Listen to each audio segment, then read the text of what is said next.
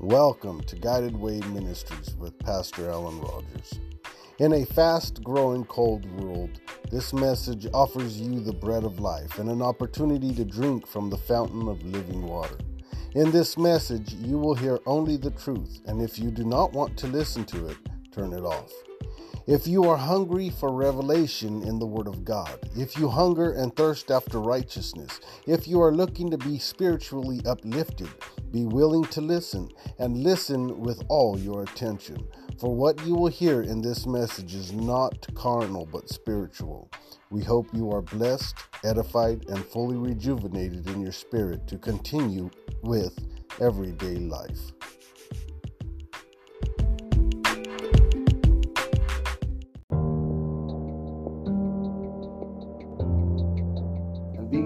Fashion as a man, he humbled himself and became obedient unto death, even the death of the cross. Wherefore God also hath highly exalted him and given him a name which is above every name, that at that name that at the name of Jesus every knee should bow of things in heaven and things in earth and things under the earth, and that every tongue shall confess that Jesus Christ is Lord to the glory of God the Father. So when Joseph had these dreams, God was telling him, Your whole family's going to bow to you. And God said of his son, Everyone's going to bow to you. Everybody is going to bow to Jesus, one way or another.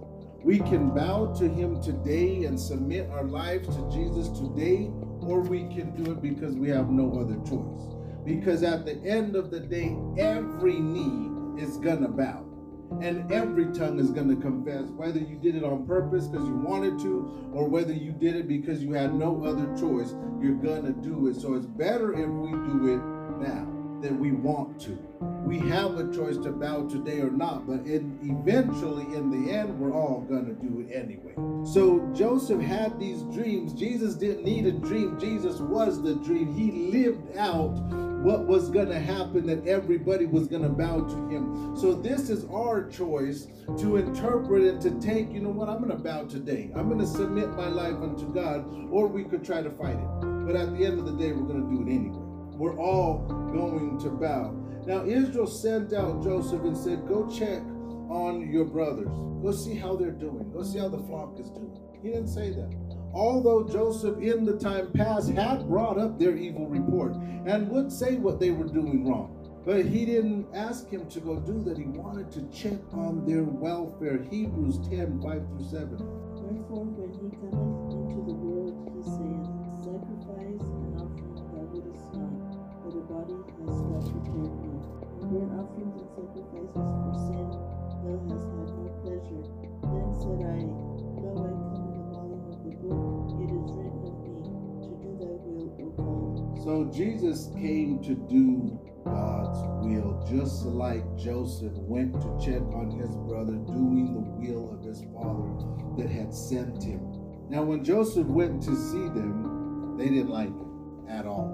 They saw him afar off, and it was nothing good that they had that they started plotting. Nothing good. But before we get to that part, we're going to go to John 3 16 through 18. God so loved the world that he gave his only begotten Son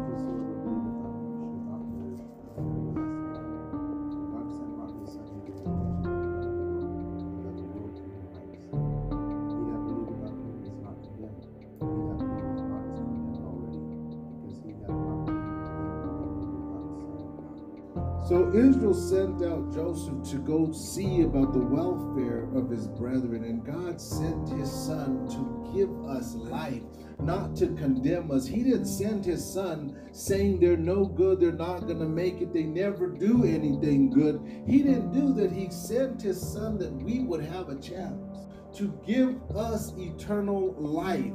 And so Jesus came into the world, and in another scripture, it says that Jesus looked round about on everything. Jesus was spying out, he was looking, he was seeing how things were and how bad it really was, but they had a plan. God had a plan for you and I to make a way, no matter how bad things were, to make a way for you and I. That was his plan. But when Jesus looks and sees us, when, when he looks at us today, what does he see?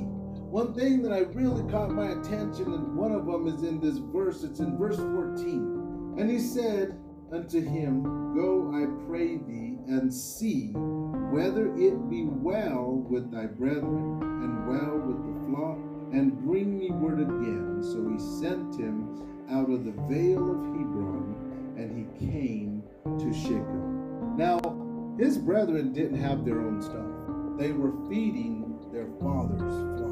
What we have today doesn't belong to us. God has given us gifts and talents, and He wants to know what we are doing with what He gave us. He gave us so much. What are we doing with it? He gave us so much to be thankful for. Are we thanking Him? Are we giving Him the thanksgiving that He deserves? He gave us a lot to praise Him for of His wonderful works to the children of men. Are we praising God? with the praise that He has given us. He gave us life. What are we doing with the life that God blessed us with?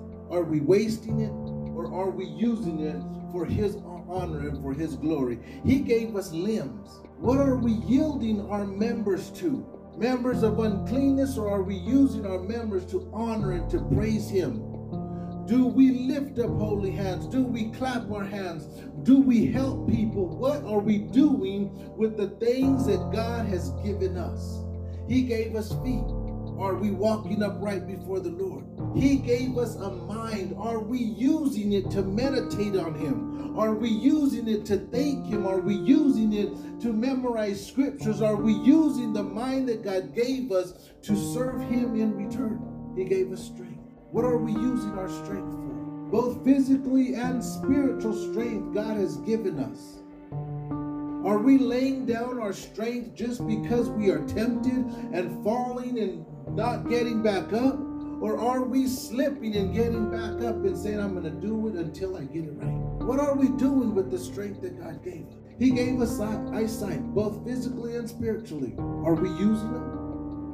Are we using them to read His Word? Are we using them to see who we can help? Or are we just wasting our eyesight on watching and looking at places we shouldn't be? What are we doing with the things that God has blessed us with? He gave us a soul. The Bible says that God created Adam, and Adam was just there. It was just a body that was created. It was lifeless. It wasn't moving. It, it had nothing. It was just a body. But then God breathed into Adam the breath of life, and man became a living soul. A soul is kind of like a house. Now, the house, you can put whatever you want inside that house. So, our soul, we can fill it with whatever we want to fill it with. We could have the Spirit of God or we could have the Spirit of the devil. Whatever we want inside, we can choose to have. So, when we have our soul, who do we have living in there? God, the Holy Ghost, the gifts that He has given us, or do we have Satan? Because out of the abundance of the heart, the mouth speaks.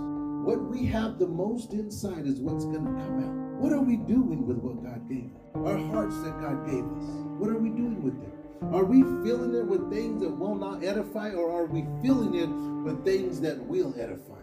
What are we doing when God sent his son? And even to this day, when Jesus looks at you and I, what does he see us doing with what he gave us?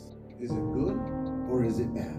When Joseph got there to his brethren, it was all bad. What was in their hearts was all bad. It was murder, it was greed. Let us sell him and make money.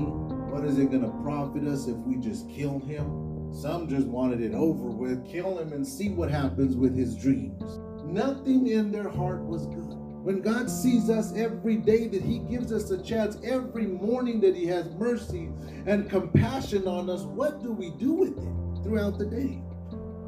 Do we use it or do we waste it? Do we have that evil in our heart that when we see Jesus coming afar off, we don't want to hear it? There's some people that say, Don't talk about God around me. That's sad. Because at the end of the day, every knee Bible says that they will be crying out, mountains fall on us, rocks hide us, because they will know. We argue it, we fight it, we have atheists and everybody else and other people that are saying that they it doesn't exist and if they don't believe it, then it's not real. But at the end of the day, everybody will know exactly what was real when they see Jesus coming back. Or if they died before he comes back, you'll know. Up. Or I'm I did it. Those are your options. We have a choice today. We have that choice. Follow God or not. Use what he gave us for his honor and for his glory, or to bury it in the earth. That's our choice. So we need to ask ourselves at the end of all the days, or even in the morning. I liked your message in the morning. What are we going to do today? What are we going to do today? We wake up. Is it is, is it going to be for God or is it going to be for the devil? Some people told me that Halloween is oh that's the devil's day. I necessarily. The day is what you make. If you wake up in the morning and decide not to serve the Lord, then that day became the devil's day. So the days are what you decide that they are, not no 31st of October. If that was the case, then we wouldn't really have nothing to worry about because it would be one day a year that the devil has a day and the rest of them he don't have. That's not the case. The day is what we decide to make it. Do we want it to be the Lord's day today or do we want it to be the devil's day? That's our choice what we choose. So I encourage you every day, wake up. What day is it going to be today? And what am I going to do with what God has given me today? How am I going to use it? May the grace of our Lord Jesus Christ be with you.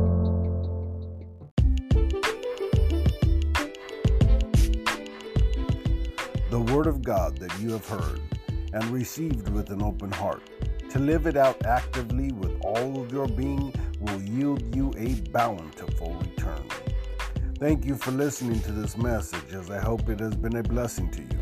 Our goal is to show you the path of life and an opportunity of a lifetime. It is Christ's love and support that makes this opportunity possible. Please visit Guided Way Ministries online for more products, partnership, or to join. Visit us on Anchor to become a listener supporter. May God bless you, may He keep you, may He shine His face always upon you, and may He forever keep you